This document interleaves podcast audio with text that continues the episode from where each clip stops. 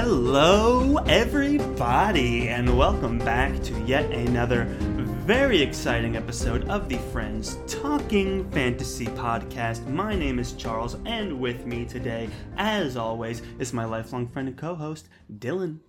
I'm ready to talk some fantasy with my friend Charles. I am ready to talk some fantasy with my friend as well, Dylan, and not just any fantasy today, because today we are discussing a very popular series. I would say one of those like Twitter darling books that have been recommended to us countless times and gets lots of love and lots of praise, and rightfully so, of course. And we just had to make an episode about it.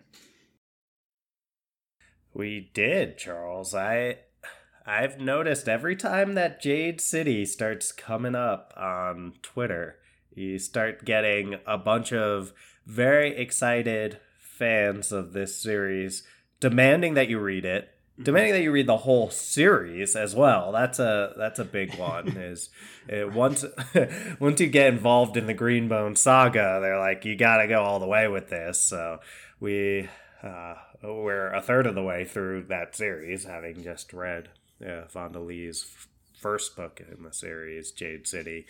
Mm-hmm. And yeah, we're really excited to join all you folks on Twitter in espousing the wonderful uh, writing of Fonda Lee and this fantastic book. That's right. We are here to discuss Jade City, book one of the Greenbone Saga. Uh, came out in 2017, relatively modern, one of the more modern books that we've read and mm. discussed on the show. Won the World Fantasy Award in 2018, and uh, mm. you know it's it's got two other books. Jade Legacy came out just last year, so this is a very modern, fresh take on this fantasy, like modern fantasy genre. Lots of like crime, crime syndicate, organized crime, violence. Um, uh, and yeah, I'm really excited to, to get into the meat of it. But before we get too much further, I think we gotta throw out our, our spoiler warning, right? Yeah, Charles and I are gonna have a no holds barred conversation when it comes to Jade City by Fonda Lee. So if you haven't yet read this book, now's a good time to get started with that, but it's also a good time to turn this down in your headphones because you don't want to get this awesome book spoiled for you. No, you don't, and there's a lot of great stuff in here, so I highly recommend you go, you read it, you check it out, and then you come back and give this a listen because we've got a lot to say about Jade City. So let's get right into mm. it. Jade City, quite a departure from some of the fantasy novels we've been reading recently in terms of its setting. Uh, we got a much more modern mm. setting. There's cars and planes and televisions, and you know, it's it's kind of like a post World War II like hustle and bustle of the city setting for a fantasy world, and I found that rather refreshing.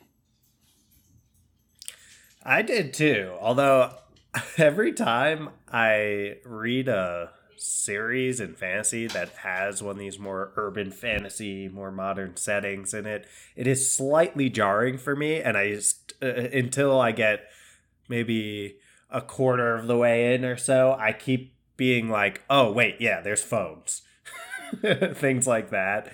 Because it's a totally, uh, yeah, totally different time period than we're used to. And I think it works extremely well in this book. I am I'm really happy to read a book like this because, like you said, it, it is a breath of fresh air to get to read something that's in this time period.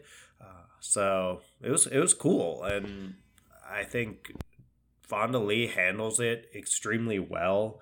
It's uh, it doesn't focus on any of the technology so much as it focuses on the stuff that we love in fantasy, which is the magic and the magic system that she right. creates centered around the concept of jade.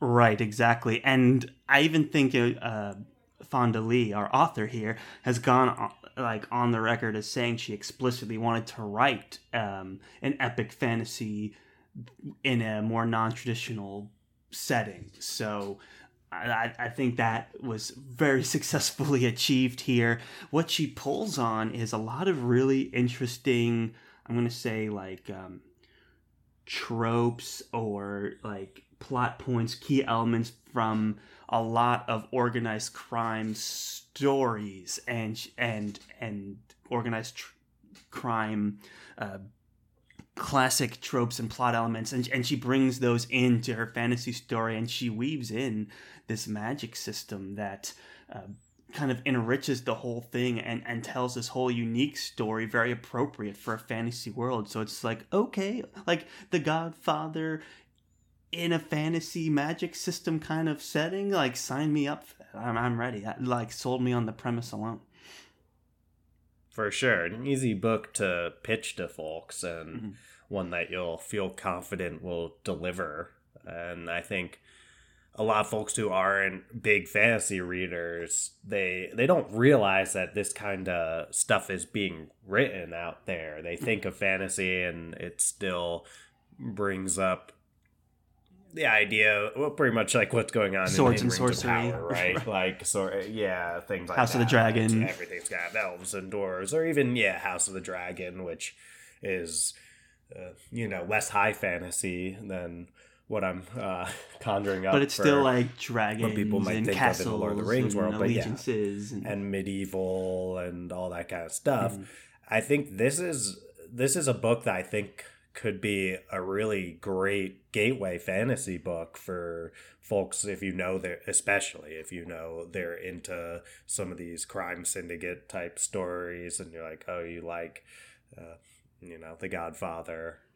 Give this book a read. So i'm always happy when we get one of those books that you feel confident will be a great entry point into fantasy for people because we're always trying to get more people into reading fantasy and this one has a lot to offer in showing the breadth of what fantasy can cover and uh, how much exciting, innovative stuff is out there.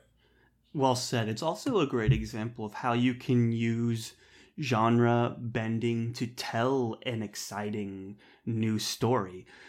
Take, for example, like a lot of people say it's Godfather esque. A lot of reviews very commonly pull in the Godfather. I don't think you can't talk about the story of Jade City and not make parallels to the Godfather. You know, you have um, like the the way the crime family is set up, where you have kind of like your right hand man and your and your soldier like the underboss and the consigliere of of the Godfather, and then you have soldiers and capos like fingers and fists. So it, it's like really interesting elements, not just of how the crime is structured, but also the family relationships. You've got like the hot headed, quick to violence one. You've got the one who's more mild mannered, trying to stay out of the family and being pulled in. Like all of these common uh, tropes being pulled in, but the way that Fonda Lee takes almost like these ingredients and makes her own recipe and makes her own final dish is mm-hmm. really fascinating. And I feel like a lot of stories, especially in fantasy, can get heavily criticized for being derivative. Like how many Tolkien clones have we uh, heard of in the past? And it's so easy to write a story that's just kind of a retooling of a more classic fantasy story. And I feel like this genre, more so than other areas of fiction, are, are plagued with that. And it's kind of easy to say, oh, it's a Godfather ripoff, but it's really not because we're, we're taking the same ingredients, but we're making a totally different dish. And that's to me one of the most impressive things about Fonda Lee's story here with the Greenbone saga. It's like, wow, by taking these elements and and working them into this world that you so lovingly, painstakingly built in this magic system and the economy that exists and the political factions that exist that you've made totally from the ground up, and then work these mob story elements into it. It breathes new life into it, and it's very exciting. And I think one of the highest praises I had is it, made me want to watch The Godfather. It got me into this whole like organized crime kick. I was like, oh, I want to read this story and that story, and I did watch two the Godfather and The Godfather Part oh, Two. I did, yeah. I watched them after reading this because I was just so in the mood, and they're very different stories. Obviously, they they hit similar beats, more like almost like, you know, it it's organized crime. You're gonna have certain beats that are that are hit. It's kind of what makes them fun. So she hits those, but she changes which character's which and how that affects the relationship of the family because her characters are wholly original and the situations that she brings them in are really strong and the magic system obviously is something that does not exist in other organized crime stories that I've that I've watched or read so um, and I think we're going to have a lot to say about that magic system. But before I get to that, I'll just finish my thought of yeah, really great use of these organized crime ingredients here, and and and she completely avoided that pitfall of just oh what if the godfather had magic it's like no this is a totally different story and thank goodness for that and i think it speaks to fonda lee's um, keen perception of like what story beats do i want to hit to like fall into the genre and how do i break away and tell my own story and it's really well balanced here well said charles and all these this talk of ingredients and dishes you know, it's relatively early Saturday morning over here. I haven't really had a real breakfast, so it is getting me hungry. But uh, can I, like I was hungry for more Godfather stories. Oh, yes, you're going to admit this right now? Godfather stories, especially. Yeah, I'm going to admit this right now. Oh, yeah, boy. I'm not going to dance around this. Okay, I am no coward. I haven't watched The Godfather. you know, I think today that's and okay. I'm coming to you. Yeah, I'm coming to you with this, Charles. You know this about me already, uh, but I'm also trusting all of our listeners with this, and mm-hmm. I'm sure no one will, uh, no one will tweet at the FTF account. You haven't watched The Godfather, dude? Like three exclamation points and all that. You're just that, lucky that you successfully. When... Uh, you're lucky you successfully fled Long Island before you admitted that. I think that's the biggest thing. In Colorado, no one's going to care. You're safe. So, you know, People for me, it's care. like coming from the Northeast and having a family that has a lot of Italian American roots to it. It's like like a second Bible, basically. It's a religious text, the the book of the Godfather, and also the the movies. So. Um, I've seen them. I've read the book. Uh, I, think they're great stories. They're classics, and uh, um, I think it would be interesting for you now to watch it, especially after having read Jade City. Of like, oh, interesting how we played with these kind of these moments in the story and with these these character roles, and um, but I don't think it in any way it's not like a love letter to The Godfather or anything. You're not missing anything from this experience by not watching The Godfather. For me, it's just like it made me want to watch it because it just got me excited mm-hmm. about the genre and wanting more, you know. So, which is a good thing. Um, I'm not necessarily suggesting that. Oh, you get so much more out of the Greenbone saga by having watched The Godfather. Not true. It's just if you like one, you like the other. So, I don't think we're gonna. Yeah. I don't think you're gonna leave too much on the table, like discussion wise, having not seen it. I think we can forgive you for that. That's good. I mean, well handled, Charles. I don't feel like less of a human by nature. I mean, you should. You should watch it. Godfather. I will. I actually wanted to before this discussion. It's just long. It's a long movie. Just uh, it's so long. That's really why I haven't watched it because, I mean, people think this is ironic because I read these doorstopper books, but I actually these like, like forty hour audiobooks. with uh, those two, and I mean it's uh yeah for some reason when it comes to movies and stuff i'm like give me a tight like hour 40 minutes and let's call it. And when i start seeing movies that are like three hours long i'm like i, I don't think i can do this. But hmm. I will do it I actually meant to watch The Godfather before this episode, so I didn't embarrass myself in the discussion. But here we are, and you know, life gets in the way sometimes, Charles. But it, it can only get in the way for so long because I, I am going to watch The Godfather. Well, we are looking forward to that day, but I think one of the striking differences from The Godfather is that we have a whole magic system. You know, The Godfather mm, has none nice of that. Exactly.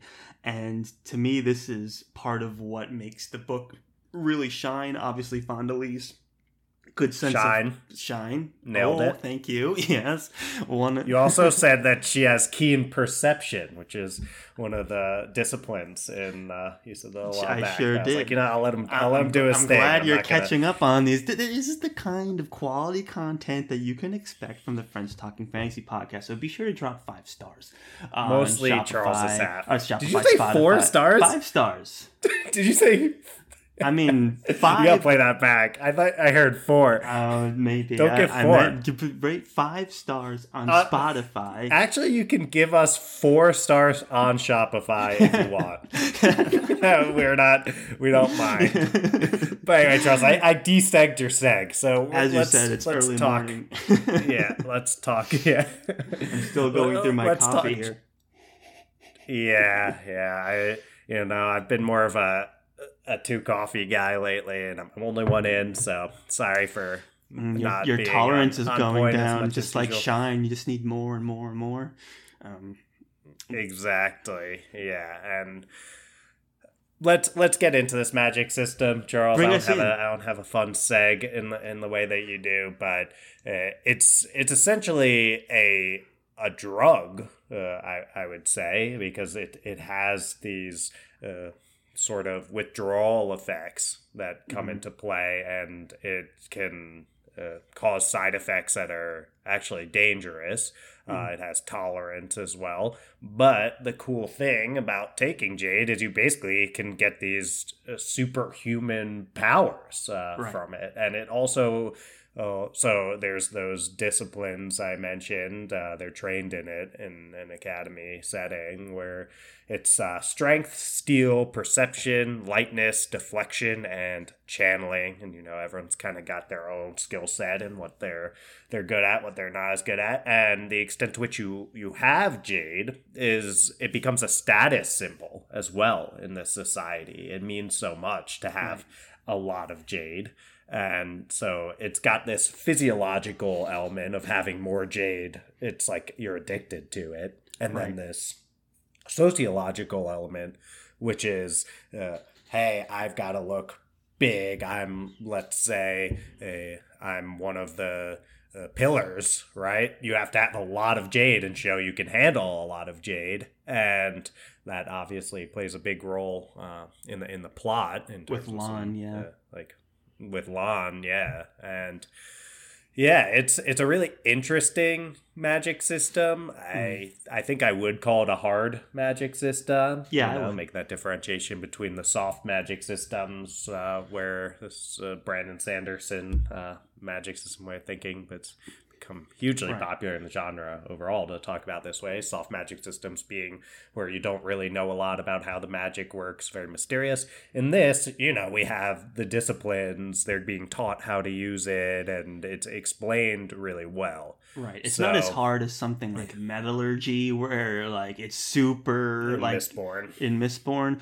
but it and that's almost kind of what I like about it. It's like you okay, you grab Jade and it makes you superhuman in a lot of ways, but the extent to like how far you can exert yourself and how much you can do, there's a lot of like muddy variables and like how pure is your like are you the right bloodline? How good is your natural ability working with Jade? Like, you know, Mhm. how much have you used recently? You know, all these kind of things make it really interesting and nebulous and add to kind of the drama of the story. So it's kind of soft in those respects, but I would agree with you that it is quite a hard magic system and. It, and, and you're making me think of uh, um, uh, Sanderson's uh, Laws of Magic and the second one, where it's like, okay, the magic system's like weaknesses are almost or limitations Hmm. are almost as interesting as its strengths, and More interesting, More than its interesting than strengths, its I believe strengths. Sanderson Okay. would say. Right, Yeah. and that is very true here. The first thing I like about it is that it's a resource, right? It's fuel that you have to mine, and it becomes an integral part of the economy of this between these two clans and within the whole government that they're working with. It's like, okay, we control the production of shine and we're the only ones that can really use it. And there's other governments that want to be able to use it but don't have the right bloodline and and all of these things make it super interesting and how the controlling of that in the affects the economy and affects the um, socioeconomic mm. relationships between the clans and the government nice. is super interesting and then you know you have the fact that you said these these kind of drawbacks to it the the withdrawal symptoms of it as well.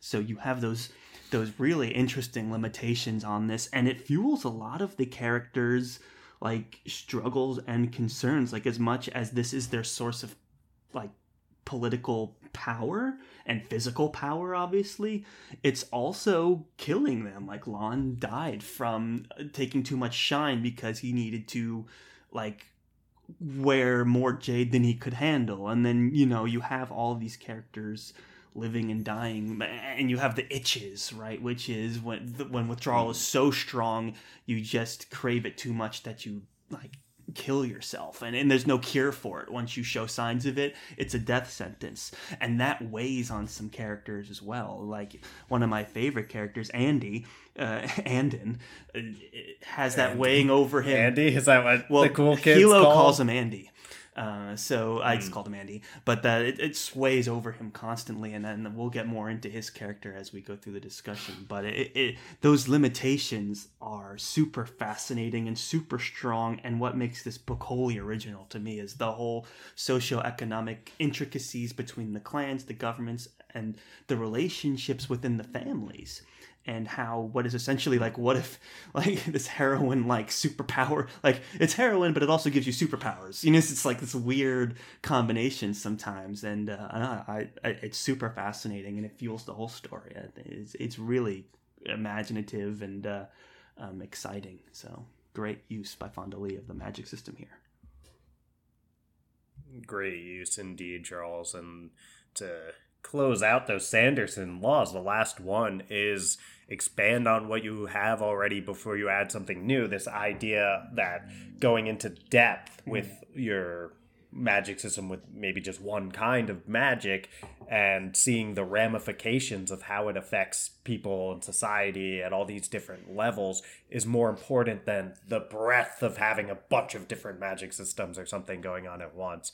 And I think that it's another place where Fonda Lee demonstrates her mastery of uh, magic system writing here, where Jade, you went through it there, Charles. Uh, it has, we said, physiological effect, psychological effect, sociological effect, uh, economic or socioeconomic effect, mm-hmm. right? It's just, it pervades every part of this society uh, from the way that they speak uh, down to, or up to, like, the way that wars end up getting waged. Exactly. Uh, it's, uh, yeah, it's it's phenomenal, and for it's a it's a delicious feast for Ooh. any fantasy. I'm just starving. Uh, just keep this going for any for any fantasy readers who love a great magic system. It's one I would be very quick to recommend for folks who are fans of uh, Sanderson's work, like Mistborn, even though it's totally different setting, right. totally different story, but it's that magic system uh, that makes this. Uh, in part so easy to recommend to folks. Agreed, and it's like, and it's it, it's plotting. It's just a fun read too. That's such an important thing for me these days. After reading tons of fantasy, it's like sometimes when you're building your big epic world, you forget to make moment like more fun moments throughout. And and this story remains fun and interesting throughout. So and her plotting i'd say is way up there in terms of her strengths and and the strengths of this book too. It's mm-hmm. like the magic system the plotting uh, and, and even the world building not just the world itself but the characters and their relationships which when you're writing like an organized crime story is so crucial to get right. And it's easy to just rely on archetypes like oh Hilo's just the angry violent guy and he just wants to go out and beat people up and you always have to hold him back but then he gets loose and he starts fighting the enemy and now you're in a war it's like so easy to do but uh, a character like Hilo, he's so sensitive and he has such a good perception of people. It really brings this interesting element to his character, and then he gets thrown into the spotlight of being Pillar. I'm getting ahead of myself, but to, to say that like all of these complex interpersonal relationships are so strong in the in this book. Yeah, the idea that family and duty play such a large role here, mm-hmm. and even the idea of a character like Shay just leaving, just moving somewhere else, uh, was such a such an insult to everyone around her, and changes the way everyone sees her, and uh, th- those kind of parts. They're these they're like conflict makers, which are exactly right. what you want in a uh, I think in, in, writing in general, in the same way that the limitations or weaknesses of a magic system are more interesting than strengths, the conflicts between characters and the uh, just the ways in which uh, problems are created in a story are much more interesting a lot of times than people resolving things all the time or things being positive in a book. So right. it's exciting to see all these characters grapple with that, I think you know you mentioned, and we'll get into the plot details more. But you mentioned Hilo having to take over a role in which he is ill-equipped, giving his mm-hmm. personality and having to try to evolve into that role. I think it it shows. Uh, I think that Fonda Lee, she she knows how to create conflict uh, or move people into uncomfortable situations in a way that shows that complexity of character that, mm-hmm. that you were bringing out right if if hilo was just the horn the entire time a role where he he you know he fit that role like a glove oh. and or, or that role fit him like a glove uh, mm-hmm. you know uh, and if he just stays in that role the whole time, then he doesn't have to show all of the sides of his personality, but he then has to take on this leadership role as the pillar, which is much more demanding of, I guess, multiplicity in one's behavior and personality. You can't just be this, uh, you know, warmonger. And mm. I Hilo's my favorite character. Mm, he's book, up there, and it's it's for me because he shows all of that I guess depth and personality yeah. all these different sides of him once he takes over the pillar role. Before that he was not actually before that Lon was probably my favorite. Uh, rest in peace. R.I.P. Lon. Hilo. Yeah, Too Lon soon. was Lon. Yeah, Lon was a good. I think a good fit for the pillar role because he was able to keep the peace. He has this more, I guess, I don't know if mild mannered is the right way to put it, but just when you mm. compare people to Hilo, everyone's mild mannered. Um, right. He's got this, I guess it's like greater stoicism and this level headedness that made him a perfect fit for that role. And uh, yeah, he's it's also, I mean, I won't bring up spoilers from House of the Dragon, but there's there's actually a similar. Um, yeah, I was, you know, so, I you compared like. Lon to certain characters in House of the Dragon too. I'm like, it's kind of an interesting archetype of like the imperfect leader. You know, it's like, is this person doing the right thing? Is he right for the job sometimes? And and uh, certain. I think Lon was better equipped yes. than the character. yes, Lon is definitely um, more qualified, and but still has these mm-hmm. key flaws to him that I find super interesting, and he even tries to combat those flaws, and it's in, in combating those flaws that ends up killing him almost essentially. Uh, that's so it, it, really interesting. I, I I would have to say I agree with you in a lot of respects. My favorite character is still Anden. I just love the ending of this book. I think the scene with Anden and Hilo at the end mm. is the best scene in the book. So that's kind of like my he kind of shines for me. But Hilo's Hilo's such a complex character, and he shines. He he he, shi- he shines, and uh, it's um, I, I, I love his. Oh, really? It's Lon that shines. That was the problem. You a star that shined way too bright. ah, yes. and uh, until it uh, burned out, unfortunately. Uh, but yeah, Hilo Hilo's great for, for his complexity. He is very sensitive, and he does love people, and he understands this what makes human connection intimate. You know, he's very in tune with that more than any other character in the story. Um, he knows how to lead people and hold people accountable as a way to kind of lift them up.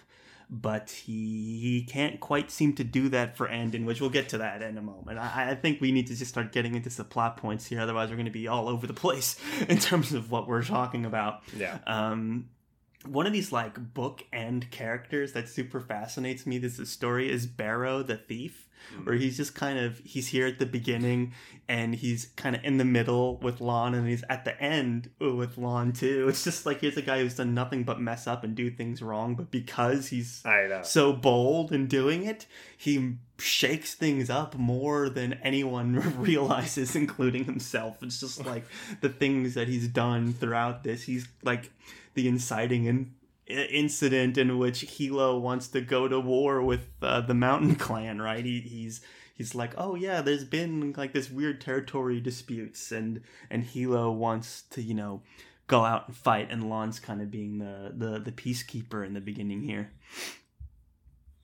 Yeah, I, I, like the idea of Bero and the way that Bero is is written by Fonda Lee. I hate Bero as a person. He's so just his like way of thinking about himself is so annoying. But I love like, that Fonda Lee commits to that though. It's very yes. Abercrombie esque. Oh, it's a great like, character yeah, writing. where you commit to that.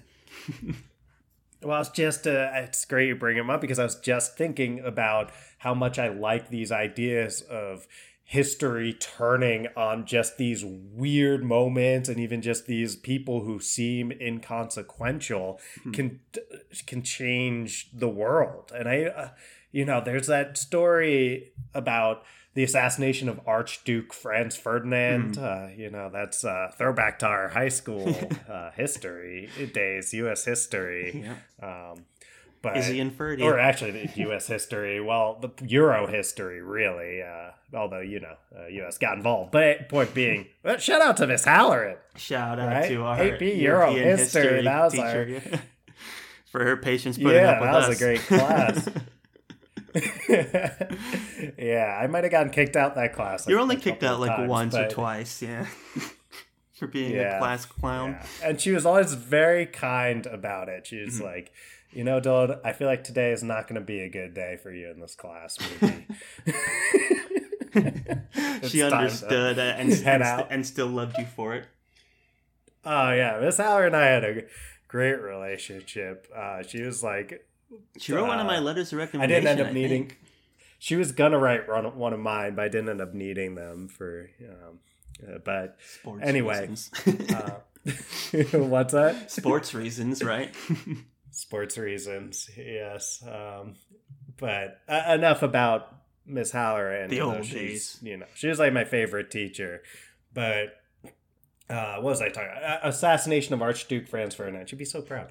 Uh, and but what ended up happening is, I think the people who were going to assassinate him uh, I'm gonna double check this next time you're talking, Charles, and get it right if I if I got anything wrong. But people were supposed to assassinate him they uh, like miss their actual chance and then they're like pissed off like we screwed this up and they go to get burgers or something and then like right outside where they go to eat franz ferdinand's car broke down. And so just right in front of her they're just sitting there and then they're like oh wow like we still got a shot at this and then they assassinate him. So and these are very minor people. I don't know their names, but you know, not people in position of power you'd expect history to turn on. And it's just this weird coincidence that changes everything. Mm-hmm. And that's what this moment reminds me of uh, in Jade City, where Bero and uh, his I can't remember the name of the other character that was there during that moment, but it, Sampa, they're just showing up. They're supposed to like sh- okay, they're showing up to just shoot up this place, and it wasn't even designed to be in any way an assassination of Lan. They were, you know, they they they would never expect these two punk kids to be able to actually assassinate Lan, and just between uh, they see him leaving. They're like, oh wow, that's him. They mistake what their goal is supposed to be here and they follow him and just by chance it's like the worst time for him where he's all like hopped up on too much jade because he's gotta make this big show about how powerful he is and how he can handle it um, and on top of that he's you know he's using this shine to try to like use even more and he's just all messed up Mm-hmm. and they just catch him at the right time or the wrong time depending on your perspective and this tiny little dude bero got should play no large role in history ends up like turning history on its head I, I would say i mean assuming especially you know this is like this uh, one city really but I, I assume especially looking at the titles of the following books like jade war jade legacy i assume that that moment is going to change the history of, of this world so For sure. And what's interesting about it is how moment. like all the wrong reasons Bero was even in that moment in the first place because he was this mysterious, you know, greenbone from the mountain clan gave him this huge submachine gun and was like just go and shoot up the like the nightclub that he frequents. Just shoot it up and drive away. Right, that was the instruction. And then Bero's like, "Oh, I'll win him over by going in a step further and taking the initiative and and attacking Lon directly." And it's like the fact that you would even think that that's what this Greenbone wanted means you're super clueless. The fact that you think you can go and approach one of the most powerful Greenbones there is, Lon, and somehow survive is another one. And then the fact that Lon actually just like gets a heart attack from a shine overdose and dies while you're there. It's like it's this combination of luck and ignorance uh, and this blatant misinterpretation of I guess it's aisho, but really just like this blatant misinterpretation of how mob like mentality works. It's like you don't just go and whack the the uh, the pillar of the rival clan, dude. You just go and you shoot up his favorite place and you drive off. Like that's all you needed to do. Like what did you think we are gonna let you in now that you did this? So really fascinating, like misuse of honor and and reputation and and pride that that gets um, Bero cast out and gets Lon killed. So. Um, yeah, really, really interesting, well built up, well constructed plot point there, right in the middle of the book, or about three quarters of the way into the book, right? That was such a great payoff for what happens with Lon and this whole brewing rivalry between the two clans, and the fact that just it was so contentious that one little agitation from Bero kicked off a whole stream of bad things, and then of course you have uh, right after that, you have Hilo, and then you have Shae just attacking uh, mountain territory. You're like, oh Mm. snap! Like, because that's the other thing too. If they realized it was an accident that not related to the mountain clan, maybe they would have shown some restraint, but they didn't. They immediately went and killed a bunch of soldiers from the mountain clan, and then at that point, there's no turning back, no matter what the reason was. So, and you have to keep the real reason buried. and the it's kind irony of, like buried Yeah, the irony of the of Lan sparing Bero at the Mm. start of the book True. too, and then it coming back to bite him. Right, Lan even in that moment recognizes like, is this a kid that tried to steal from us way before? Are you kidding me? It's like I I Yeah. spared you. You should be so glad. Like I should have killed you. And Mhm. of course, uh, the no good deed goes unpunished for Lan here, and he ends up going down for trying to be a nice dude, which also felt very Abercrombian. Right. There's a few times here where mercy is met with uh, ill rebuke, right? Because you have Shae who was begging to spare um, the weatherman. I forget his name, um, but Oh, it's um, it's uh, Doru, Doru. Yeah. So you have Doru, right? Who they exposed as either being incompetent or on the take, one of the two, with the Mountain Clan, and Hilo's like, well, he has to die straight up, and then Shae's like, no, he can like play checkers with grandfather, and they're like, well, just take his jade away, and they can play checkers. Yeah, I know about that move. and I was like, really? when like, they were making that move, I was like, Ugh. play checkers with the guy that everyone hates, that's half senile anyway. Like, uh, yeah, I would have killed him for sure. But uh, you know, it's your grandfather. You want him to have someone to be with. It was a, a, very interesting twist that the grandfather gave up some of his jade, something they would have never expected him yeah. to do. Like the ultimate disrespect to his kids of like, you guys are weak. I hate you all. and like you know, the grandfather had to still had a little bit in him too. It's like you almost kind of respect him in a way of like they think they can just send me a playmate and I'd be docile and all of this. like I can still, I still got it. You know, it's such a fun moment. Like so in the that was a good moment. Kaul Sen's character is so great where he continues to just disrespect and hate his his grandkids. Yeah, the only one he liked is Lon, and even Lon, he was like trying to beat the crap out of him. He refused to change Doru as the weatherman. Like he refused Lon's. Yeah. Like you know, executive decisions wouldn't let him make any of those big decisions. Yeah, it's so a lot of nasty things it, to him. It was a good moment. I yeah, I was I was surprised by him giving the jade because they because Fonda Lee builds jade so well mm. as a thing what, that you would never think to give away, and someone as proud as Kaul Sen. Mm. But that's what made it the, the perfect he hates way his grandkids to that much. have this guy. yeah. just didn't think he'd have that much hatred for his grandkids. He just he hates them so much that he'd give away his own jade. Is brilliant, yeah. Yeah, just to screw them over.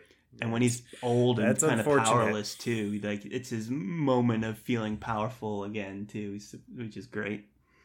Well, again, another just well constructed moment built on yeah. all of the tension between the family and what we know about Jade. It's like the payoffs in some of these plot moments are, are so good and so juicy. And that's just one of the more subtle ones, even. Yeah, I mean, Shae, that's a critical mistake, critical. I think, from Shae. And I, I, I get that he's supposed to be this sort of uncle figure to them, but there's a there's a time where you need to be kind of ruthless. I I think, and Hilo was the man for that job. It yeah. was not something that he was looking forward to, but he was planning on on eventually uh, getting around to killing Doru. And mm-hmm. that guy, I mean, from the first moment we're exposed to him, I was like, this guy's bad news. this guy is 100% betraying you, and you got to get this guy out of here as soon as possible. And they did not, and I think that's another one that's going to have yeah. some serious ramifications. You know, Shae's made some questionable decisions for me. Uh, like she's in that role of like, look, she she felt defined by her family, being part of like one of the two most known families in this con in this country. Um, and she wants to make an identity for herself. We're familiar with that trope, and then the family kind of pulls her back in.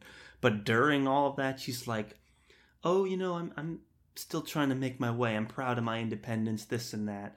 And then which I, I, kind of liked. It was interesting. Like, and then there's a case of like, how much can you earn any of your own independence when you're so in, ingrained in this family?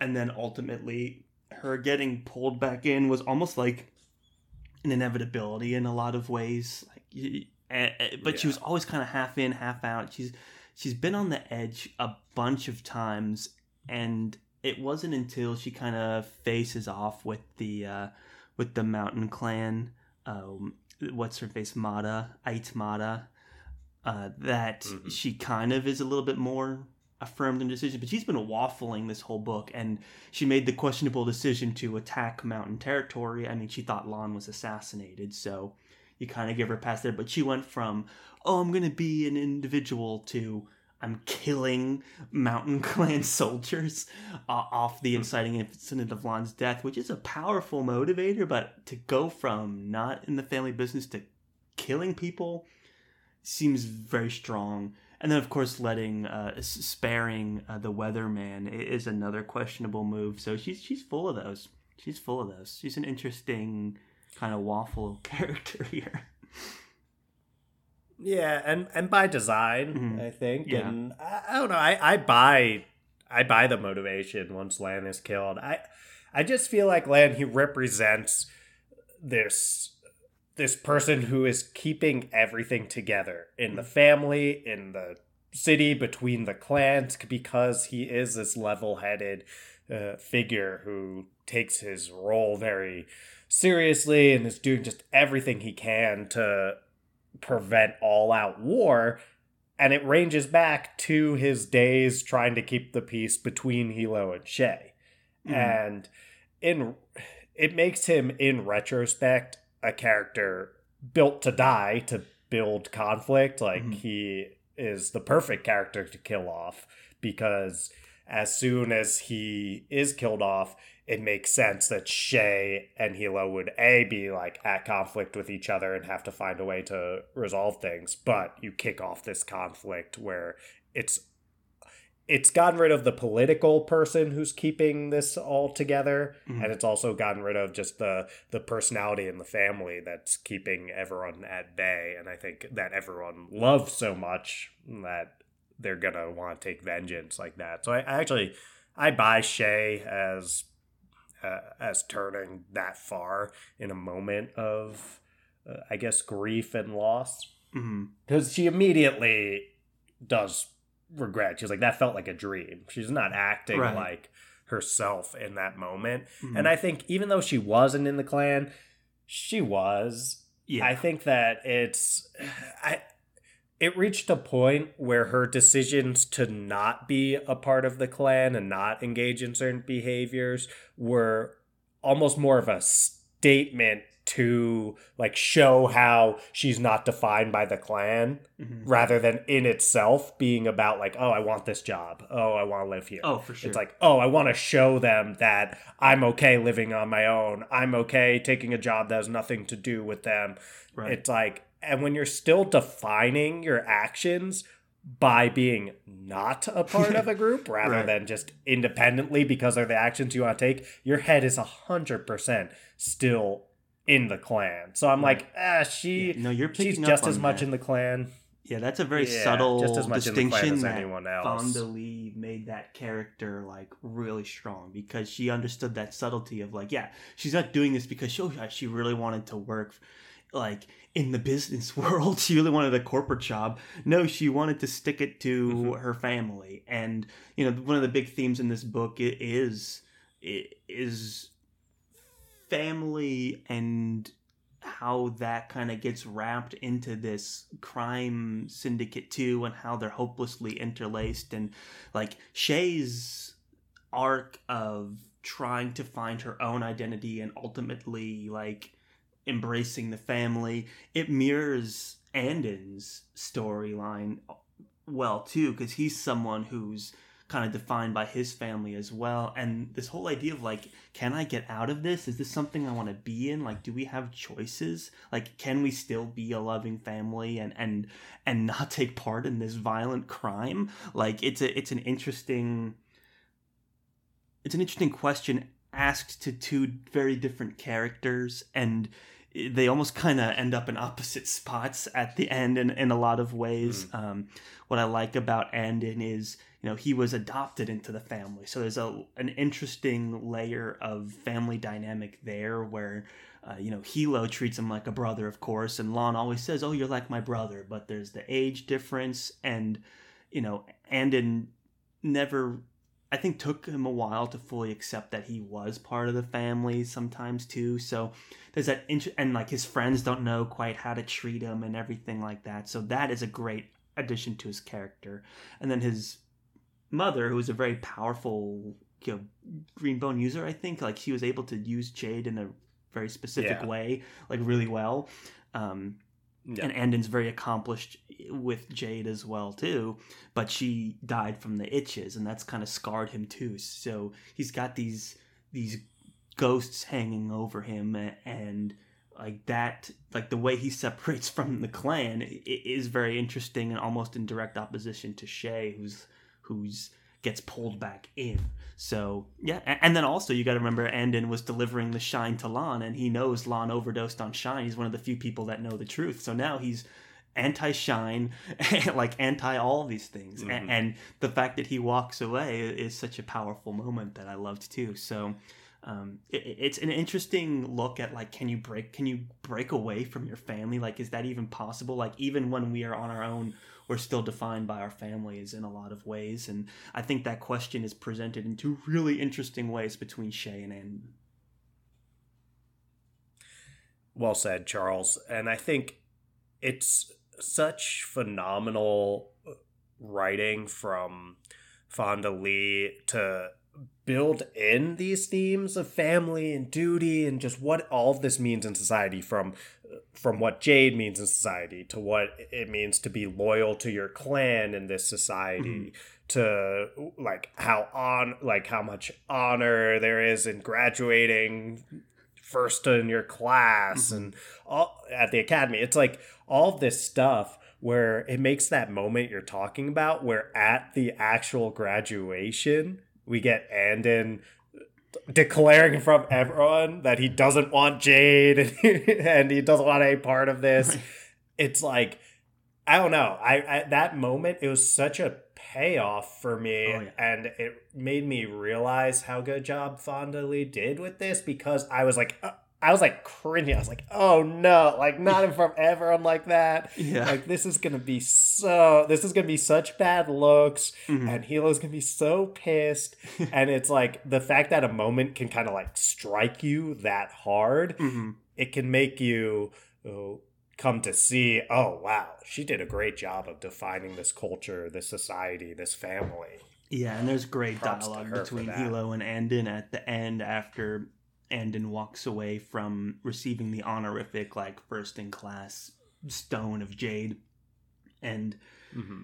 it's exactly right because Hilo loved Anden like a brother, and you see that like he's been training him up, building him up, like showing him that support uh, throughout the whole thing. And then for Anden to just walk away uh, is to, to Hilo the most hurtful thing you can do. There's nothing mm-hmm. more hurtful to Hilo than to kind of go against the family, right? Because those interpersonal, intimate relationships matter more to Hilo than anything. You can beat the crap out of him, take away all of his money, whatever. Like oh, you yeah. can do anything to Hilo, and he's strong. He's a fighter.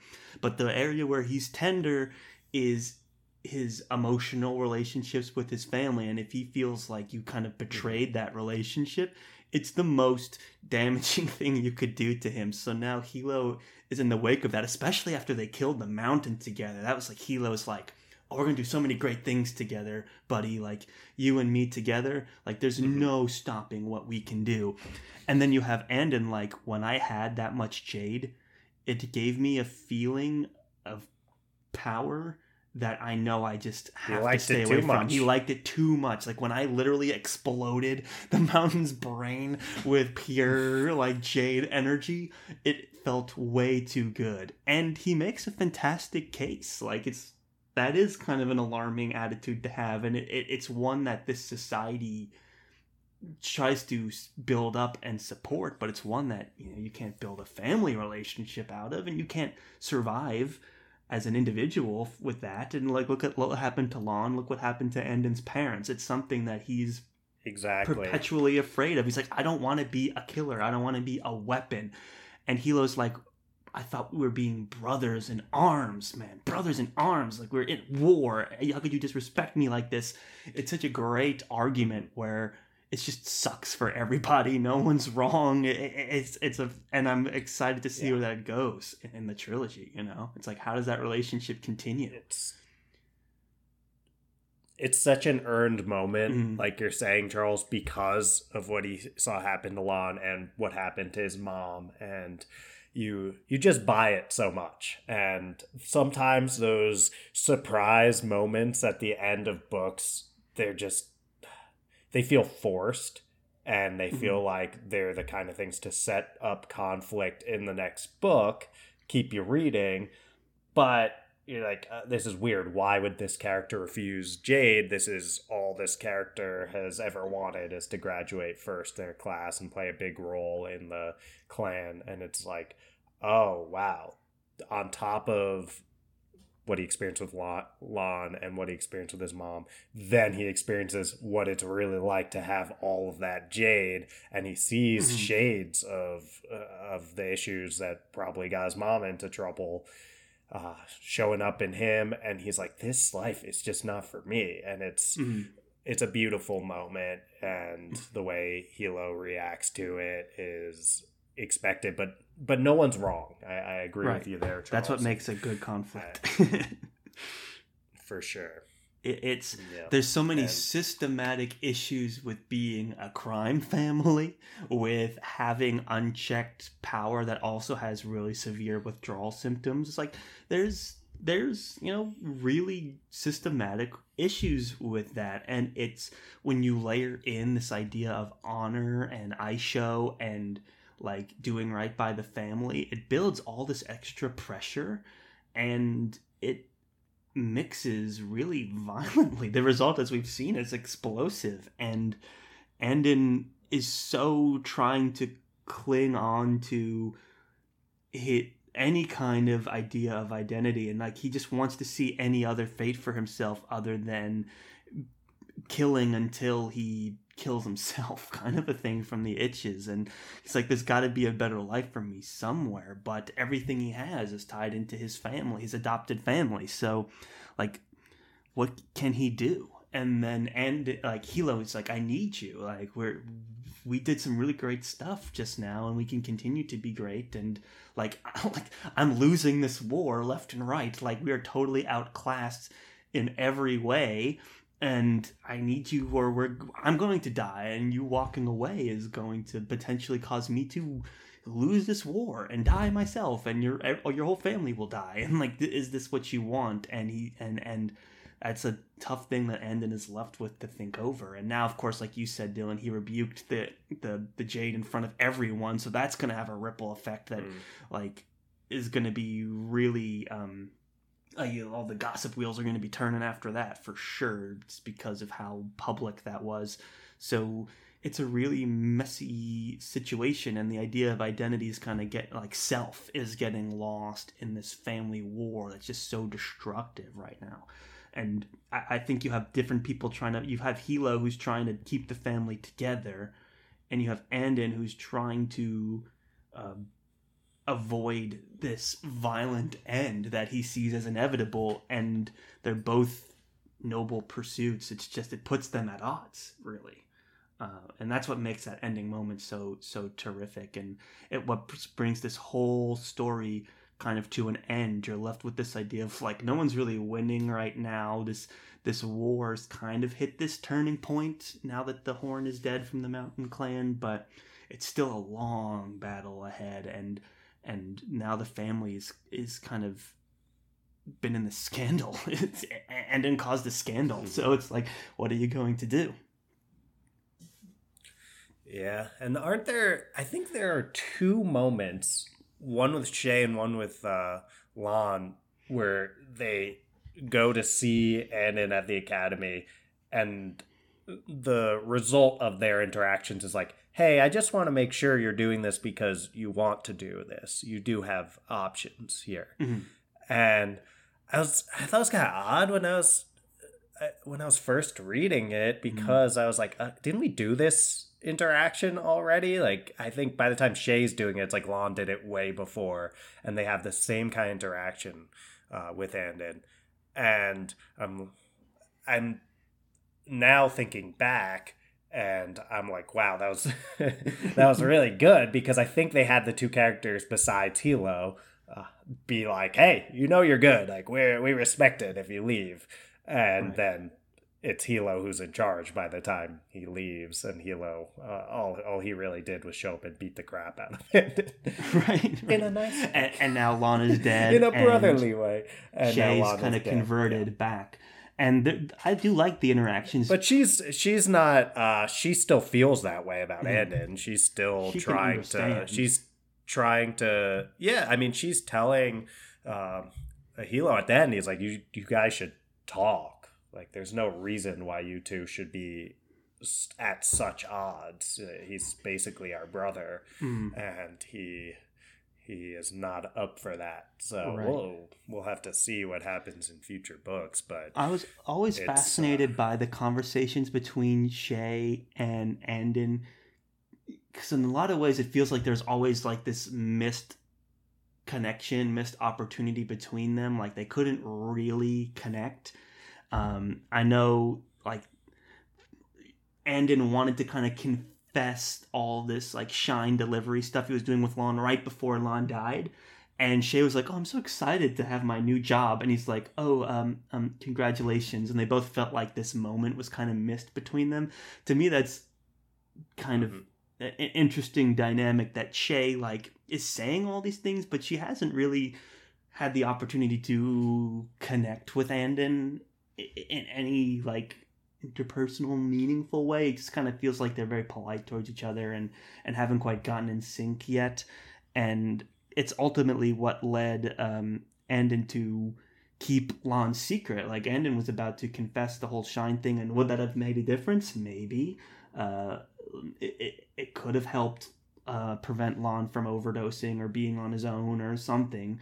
Um, but uh, he, he keeps the secret and he feels kind of guilt for that. But it's also in part from Shae like not fully listening and being present with her conversations with with Anden. I don't know. There's something there for me that I, I find interesting eh, when those two get together. They're they they're kind of opposite but similar in a lot of ways, and and that's caused them to really have a hard time connecting like Anden's done with Hilo. I, I just think Hilo loves everybody in the family like a puppy and is trying to bring them all together, whereas Shae's been trying to keep her distance for so long that they really don't have anything in common.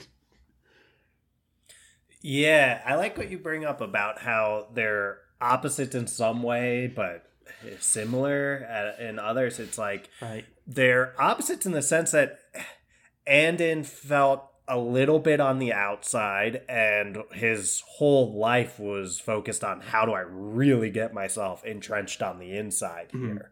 And Shae is the opposite in the sense that she was born right on the inside. She's one of the main family members, and she was always trying to see how can I get myself out more toward the periphery here where I can maintain relationships with the people Mhm. in my family, but not be a not be a Kaul in the true sense of it in Mhm. terms of being part of the you know the capital F family and I I feel like it's it goes to show such great uh, character arcs where by the end the one who always wanted to be on the inside and was striving from the outside had the opportunity to be uh, to be right there and turns it away and meanwhile Shae Mhm. the one who's been trying to get out to the periphery ends up fully entrenched as the weatherman. And i think i've heard i think this was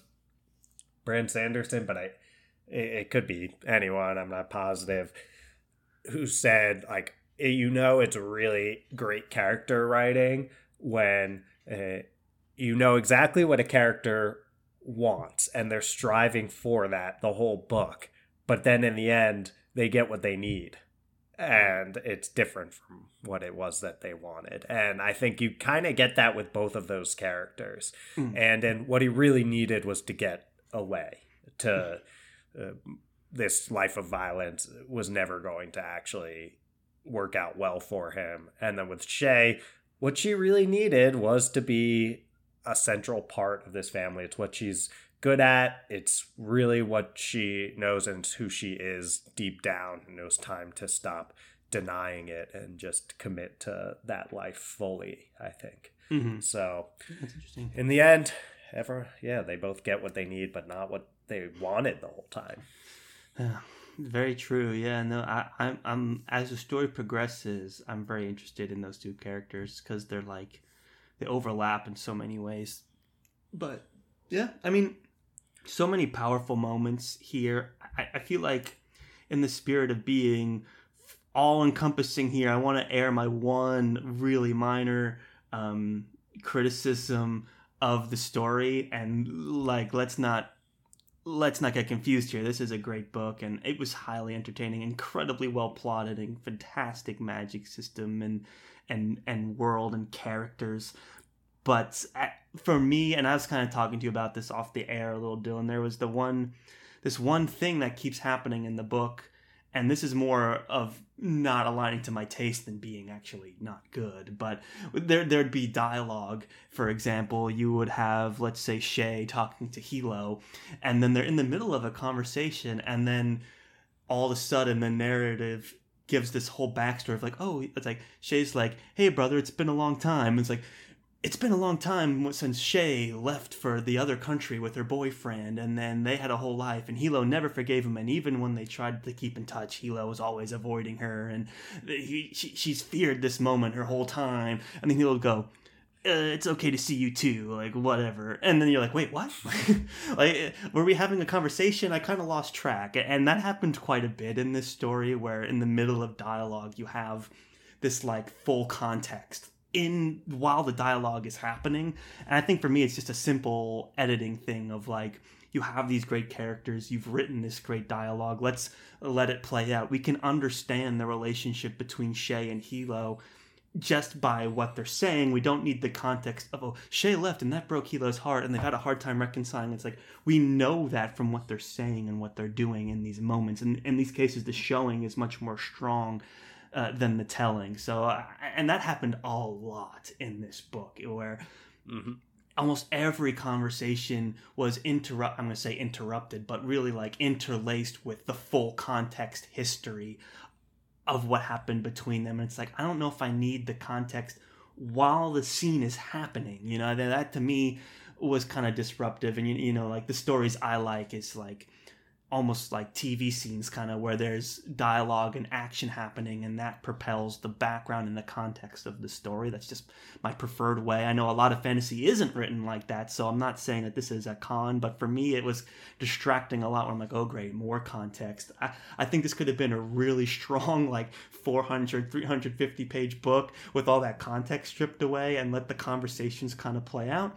But that's just me. That's just my personal taste. I, and I felt like that had to be said because as much as I love this this book, I found myself being like, context again? Okay, like like I could have guessed a lot of this because your scene is so well set up and like I don't need the full context. I don't know. I, I, don't know if you felt the same way, Dylan, but uh, that was just something I ran into and was like sharing with you as we were going. I didn't want to omit that from the episode. Right. Yeah, it's something that you brought up to me and once you brought it up to me, I started oh, no. noticing it everywhere. You know, one of those things. It's like it's like the FedEx uh, sign or the arrow. Uh, you know, you, you, you can't unsee it. Cannot unsee. and there's exactly someone points out to you that there's that arrow formed. Uh, you know, if, if this might be your moment, listener, where you're learning about the arrow in the FedEx sign, and once you see it, you can never unsee it. But for some reason, before you saw it, it was invisible to you.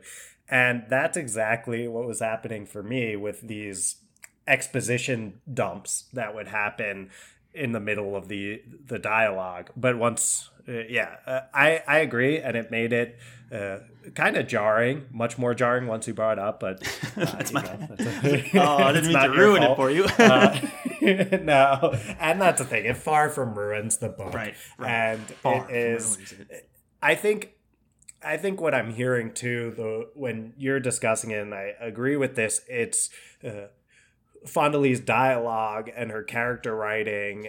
It is so strong mm-hmm. that this exposition is not needed. Right. We can see in the interactions that these kind of, uh, I guess, conflicts are at play and we can read into it and there's this trust in the reader that mm-hmm. i think fonda lee uh, could provide in those moments and trust in, in herself in her own writing because it, it is all there oh. that we we know how important in, in that example you're giving there charles the hilo and Shae interaction we know how important family and duty are to this clan we know what Shae did and that she's just coming back and we know Hilo pretty well as a character.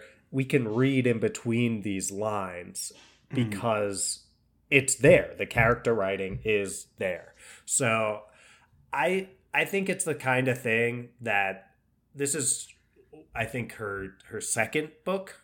I think yeah, she wrote a she wrote sci-fi, sci-fi book before, before, this. Yeah, hmm Yeah, but I do believe it's her second published book. I think. And I hear such amazing things about the sequels and the series as a whole.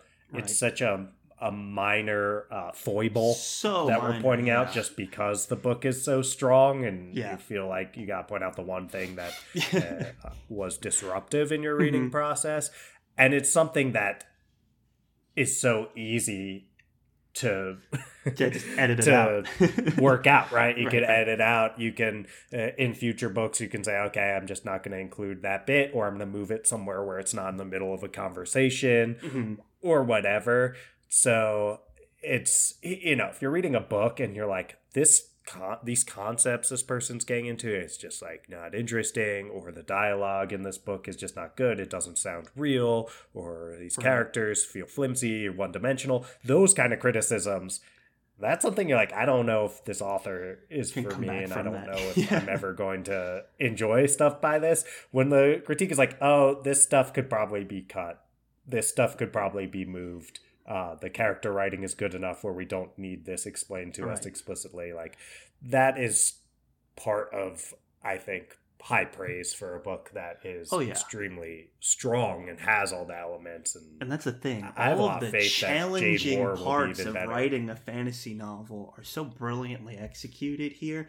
Like I can't say enough about the way the magic system was built into the political and like Mm-hmm. economical and like tension and it's also built into the family tension which is built into the Mhm. characters it's like when you have something that rich and multi-layered uh, and then you have this whole cast of characters around it you hardly need to explain anything you did all the heavy lifting just in in building this world and i think so many like that's such a rare thing i think that's what makes good fantasy books truly best in class is that they're able to pull that off in, in such an honest way where all of a sudden the machine it becomes a machine that starts turning and just moves the whole story just like like lifts the whole story on its own without this explanation. And it kind of reminds me of like in the very beginning you have Lan talking to you know Kaul Sen, and it's basically like Kaul Sen is being super rude to Lan, and Lan's trying to be like, uh, "Excuse me, Kaul Sen can I please hire a new weatherman?" He's like,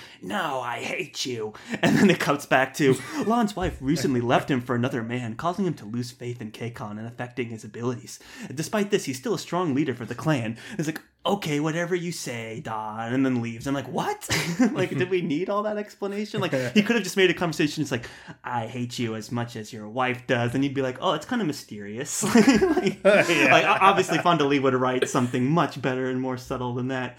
But it's like, you know, that would speak more than giving me the full explanation. I just felt like that was happening so much, and I was like, you did all the heavy lifting of creating this beautiful, like ecosystem and I- some writers describe the process as like once the characters come to life or something they just go and i feel like this world is just going and and it's super fascinating obviously she's these big plot moments are paying off in so many spectacular ways that you can tell she's been building towards all of these things. And that again being able to set up and pay off is is such an art and it's masterfully done here. So all of these things that are really hard to accomplish as an author Fonda Lee just knocked out of the park. So and, and I think that's why a lot of people say you know having only read Jade City and hearing a lot of people that recommend it be like you have to read the whole trilogy. I think that makes a lot of sense to me as well because i can only see just the conflict is just beginning and like her her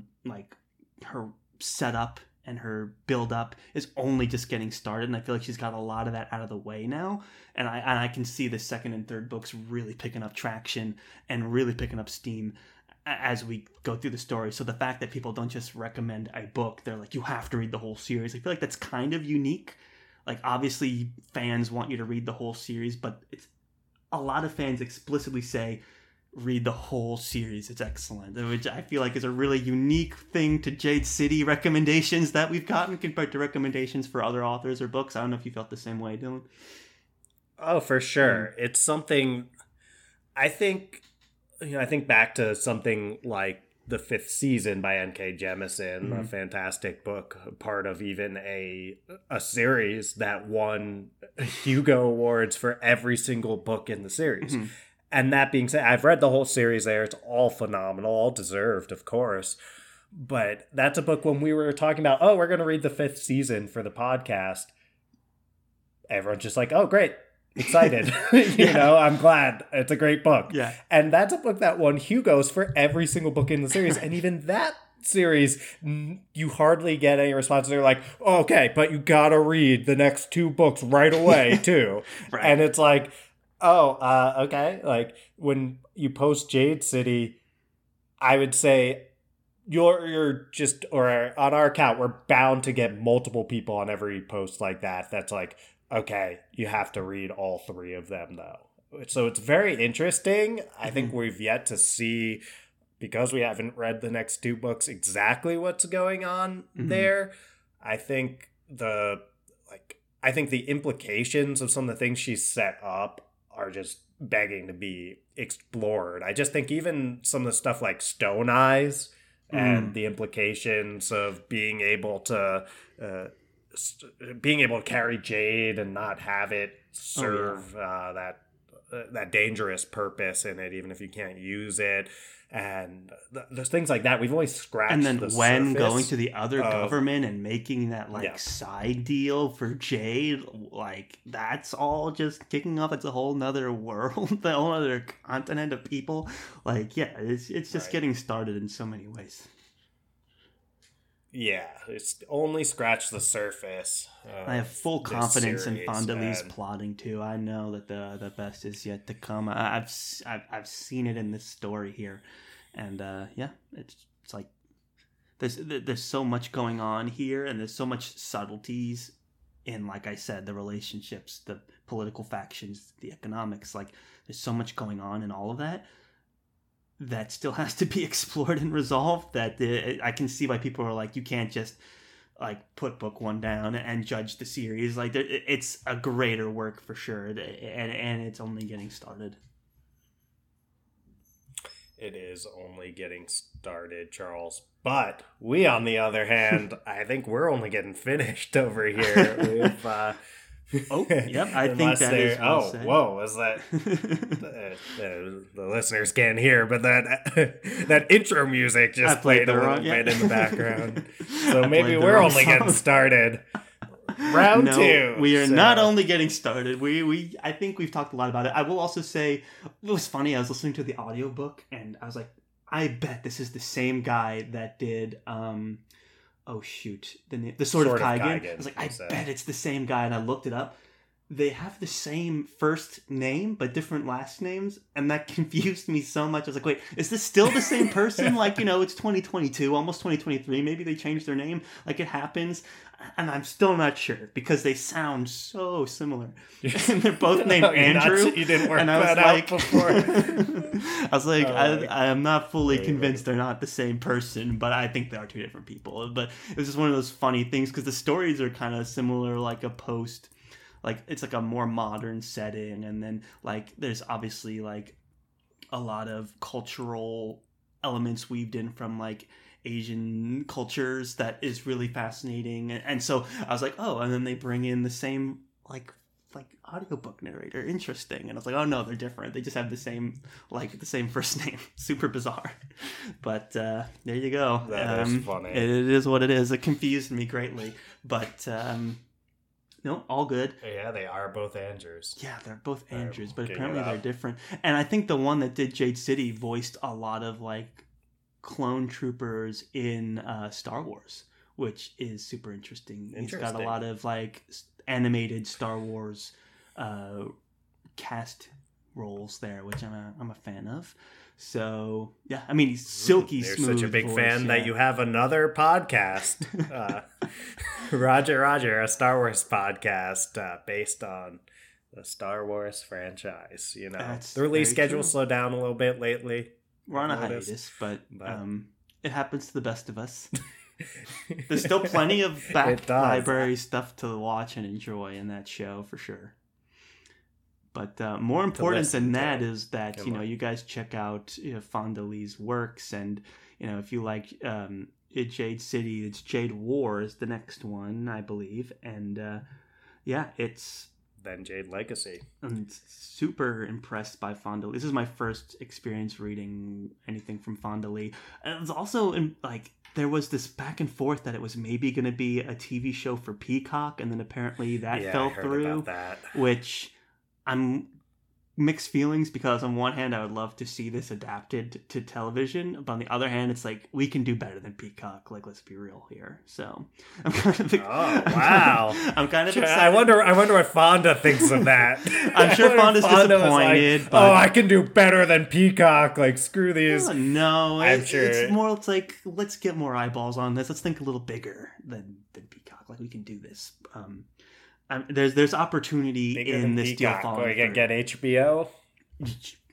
Get them on the on the horn. Oh, Nailed it. Nice, nice. Good. Once the puns start coming out, it's a sign You know this is unraveling. episode too long. I don't Yeah. think we're gonna do any better than that pun though. So um, uh, yeah, I think we just get got to play that sweet sweet outro music.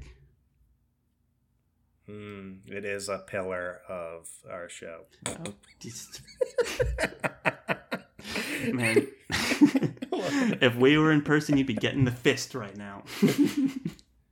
ah, nailed it. Uh-huh. Um, Yeah, I was trying to think of a way to work in like that. I'm a part of the mountain clan when you were talking about how when I went to Colorado, Ah, it was like you were like, oh, now that you're in Colorado and not part of the um, part of Long Island anymore, because I was like, well, I defected to join the mountain clan, but you know things were moving so fast. Uh, coffee hadn't even really kicked in.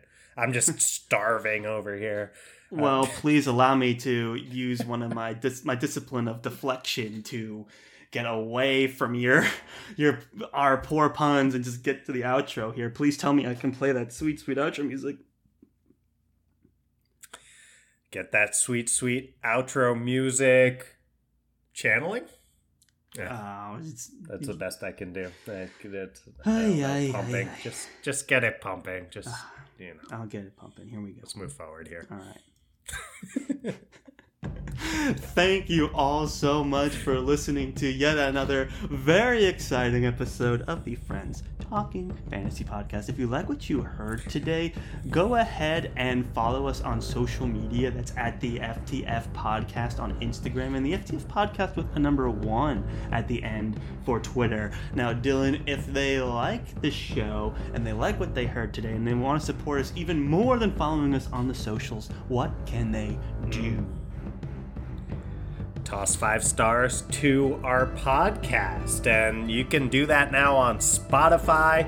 You can do it on Apple Podcasts. It's just two clicks over there on Spotify and helps us so much. Apple, you can even leave a review to tell us, hopefully, what you're enjoying about this show. And it, it means a lot to us anytime we, we see ratings or reviews. It helps us out so much. Um, uh, trust us, no matter how many reviews we get, we have never grown jaded. So, Oh no. Stop right Sitting now. on that one Stop. for a while. Stop the show. Stop. Thank you all so, so much for listening. And as always, go forth and conquer, friends.